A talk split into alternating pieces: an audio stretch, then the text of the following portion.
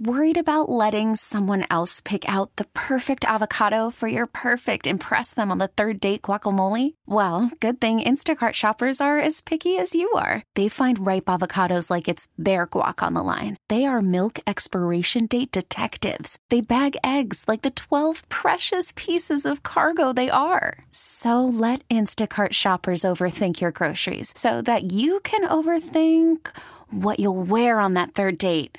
Download the Instacart app to get free delivery on your first three orders while supplies last. Minimum $10 per order, additional term supply. Home and home. Sam, we're going to get into the free agent quarterback class, my friend. But first, if you could, boneless wings versus picking around all those small little bones when you get no meat. And, and, and if you can expand on that, what's your overall take on this ridiculous Hallmark Valentine's Day? Are, are you all in on Valentine's Day? Or are you with me? You all out? Well, all right, let's start with the wings thing first, right? Yep. Boneless wings yep. are just chicken nuggets. There, there's nothing wing about them. And chicken wings, I think, are more hassle than they're worth. So I'm out on both of them. I think chicken wings definitely taste superior. I'm with Ross on that, but they're just not worth the hassle of digging through all the bones and the gristle for the tiny shred of meat on them. You know, get yourself a solid chicken drumstick, a full on leg. Forget the wing. I love that. Eh. I love that. So, Sam, you you know, you Irishmen, I tell you what, you guys know. You know. This is hundreds of years of knowledge right here coming through. I love it. All right, what about Valentine's Day, Sam? Yeah, well, you know, it's obviously a corporate contrived holiday designed to strip us all of our money. On the other hand, we're married or have girlfriends, etc., so we're stuck with it. But but do you right, go so all do out? you embrace it? Do you embrace it or not? No, I, I mean I do. You know, whatever I think I can get away with and not get divorced. okay. So you're like And Briggs. You're not wearing red for Valentine's Day, are you? No, this is more orange. It's just terrible lighting Okay. in here. Okay, I was gonna say, man, that is that is cheeseball Ross Tucker esque. All right, let's get back now to the free agent quarterback class. And we had a poll question this morning. That's at RDC Home and Home. Who you got for your starting quarterback next season? Of these choices, Cam Newton, Jameis Winston, Andy Dalton. Who is the guy you want for one year? I want Jameis Winston, but only if I can have him back in Tampa Bay with Bruce Arians. I, I think that connection. Arians has a, a history of coaching career years out of quarterbacks, but it hasn't come in year one. So last season we saw like you know bits and pieces of it. The guy had incredible production, but obviously all those interceptions as well. I want to see year two of Jameis and Arians together. Um, and I think if it's ever going to happen for Jameis Winston, if he's ever going to put it all together, that's when it would come. If I can't get that, I mean, it's between, I think, Dalton or Cam Newton. I'm, I'm now getting pretty scared as to Cam Newton's lengthy injury history. And even if he comes back healthy, are you going to have to change his playing style because of all the injuries he's had? Because if you have to take away his rushing threat and the, the things that made him special, he's he's not the same quarterback at all. And Dalton is the one that's, you know, maybe the steadiest of the three, but you need to give him help. Like if you surround Andy Dalton with a top level receiving corps and a decent offensive line, you might get solid production out of him, but he needs that more than the other two. Yeah, so I, I'm I'm glad you mentioned it. Everybody seems to hate Andy Dalton. I, I, I don't really understand it, Sam. I feel like he's always been like a 15th best quarterback in the NFL for a lot of years. The Bengals have been garbage the last couple years. Last year they were the worst team in football. I mean, what's so bad about Andy Dalton? I think he just represents, you know, a lack of ambition at the quarterback position. It's like if you have an Andy Dalton, you know he's never going to be a top five, even probably top 10 quarterback. And teams don't want to settle for that. You want to chase a guy, even if it's a Jameis Winston, this idea that maybe he can put it all together and he can be a top five guy, and then we're cooking. Then we can go to the playoffs, we can win games, the quarterback can get stuff done. You know, you can create a very good team around Andy Dalton and he can perform well. But I think it's this realization that he needs all of that help. He needs this optimum situation to play at a high level. And if he doesn't have it, he's just this average quarterback. And I think I think people in the NFL just inherently dislike the notion of settling for average, whereas actually a lot of the times, you know, the teams would probably be in a much better spot if they, you know, targeted specific places where average is actually fine. You know, we can be great elsewhere. If we're average in these spots, we're in a good position. Talking to Sam Monson, Pro Football Focus. Highly encourage you to subscribe. PFF.com, best analysis, college and pro football anywhere on the internet. Sam, interesting theories from Michael Ginnitti at Spotrac uh, just about 20 minutes ago. We talked about this free agent quarterback carousel, and he said the one guy still standing without a seat is not a guy we mentioned. He believes it's going to be Derek Carr, who's going to be out in Oakland looking for his next place to play. I was shocked by that. I think Carr can play. I think he's back in Oakland. Um, do you think there's any legitimacy to that? If not, who is the guy, when all is said and done, that's standing around without a seat when the music stops? Yeah, I could definitely see Derek. I could see Derek Carr going either way. You know, I think he's shown enough huh. that you could be convinced that you could build a decent team around him, kind of like the Andy Dalton thing, that if you give him a good roster to work with, he can work with that roster. On the other hand, I can see you looking at Derek Carr's performance since that 2016 season where he was so good and saying, look, he's never going to get back there again. We're not going to put this thing together. It's time to move on and find someone that can do it the, the same kind of thing for a cheaper level. So I, I could see either scenario unfolding for for Derek Carr. Obviously, I think Tannehill is, the, or not Tannehill, sorry, um, Marcus Mariota, the guy that Tannehill replaced.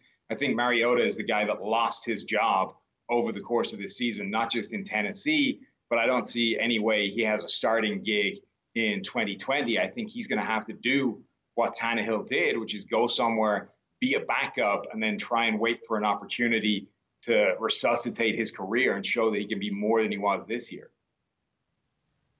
All right, Sam, two veteran guys, both free agents. Tom Brady, Philip Rivers. Everybody seems to think Rivers is cooked. 2018, I thought he was awesome. People seem to think Brady still has something left. What did the film show this year for both of those guys what do they have left? What can they be for a team in 2020? I mean, I think the common thing they both have is that each one of them now needs help, you know, in a way they didn't necessarily in the past. The Chargers have been spectacularly unable to put an offensive line in front of Philip Rivers basically for the duration of his entire career. And some years he's been able to overcome that and been incredible despite a huge amount of pressure. I just don't think he's able to get that done anymore. So Philip Rivers needs to go somewhere that can protect him a little bit. And if he does, he can still play at a high level.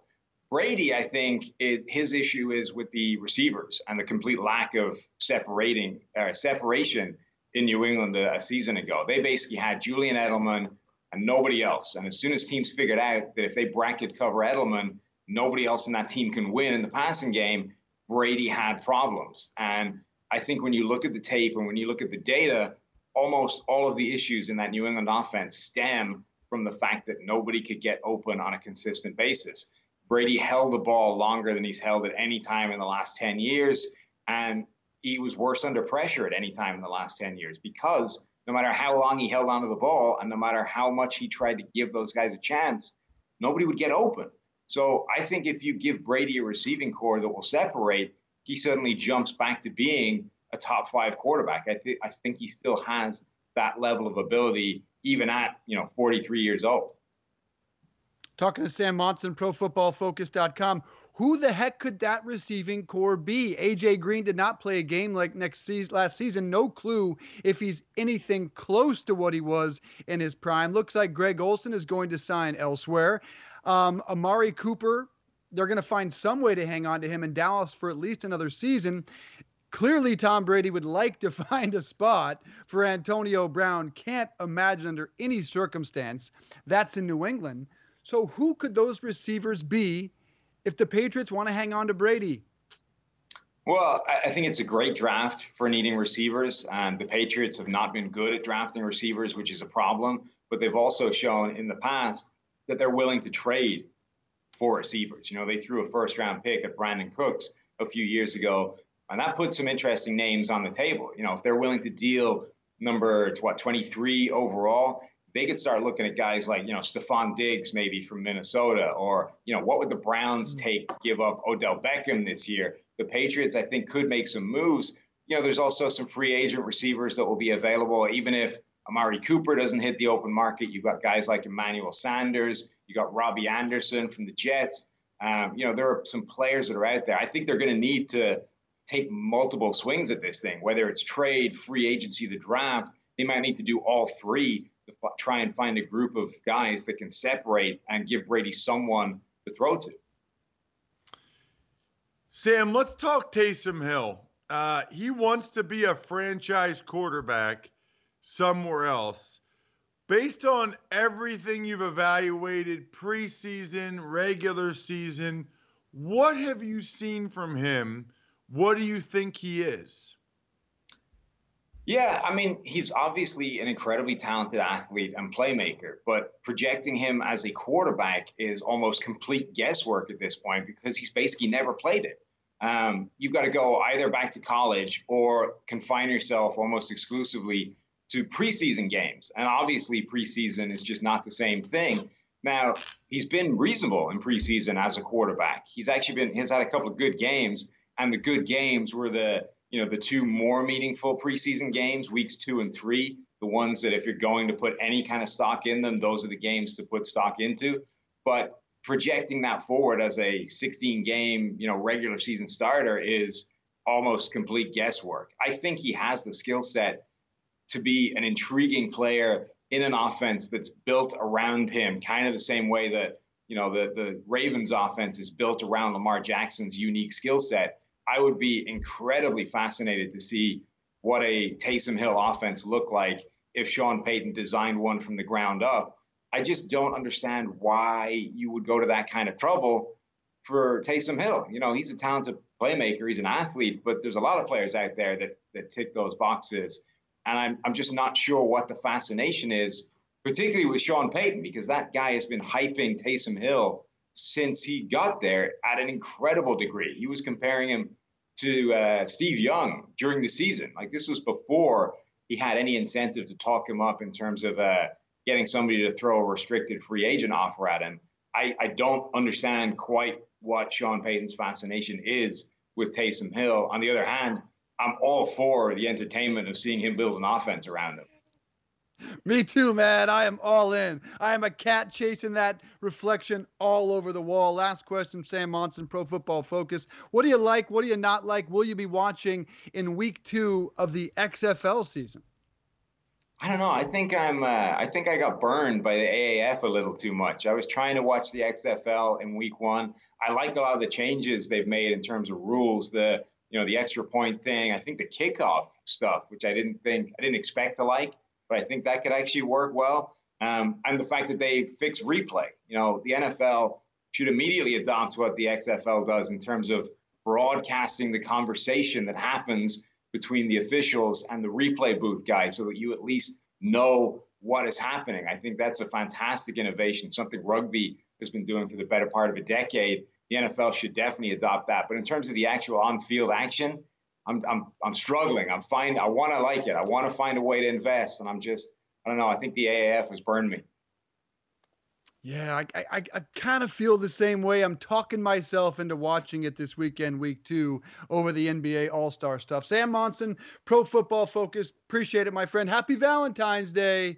Check him out, pff.com. Hey, everybody, it's Ross Tucker. Thanks for listening to the Home and Home podcast. Remember, you can watch or listen live every day from 8:30 to 10:30 a.m. Eastern Time exclusively on the radio.com app or on the web at radio.com/home. Home and home.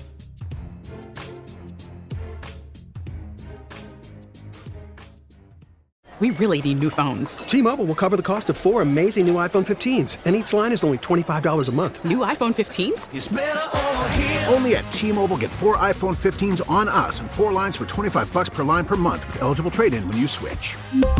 Minimum of four lines for $25 per line per month with auto pay discount using debit or bank account. $5 more per line without auto pay, plus taxes and fees. Phone fee at 24 monthly bill credits for all well qualified customers. Contact us before canceling account to continue bill credits or credit stop and balance on required finance agreement due. $35 per line connection charge applies. Ctmobile.com.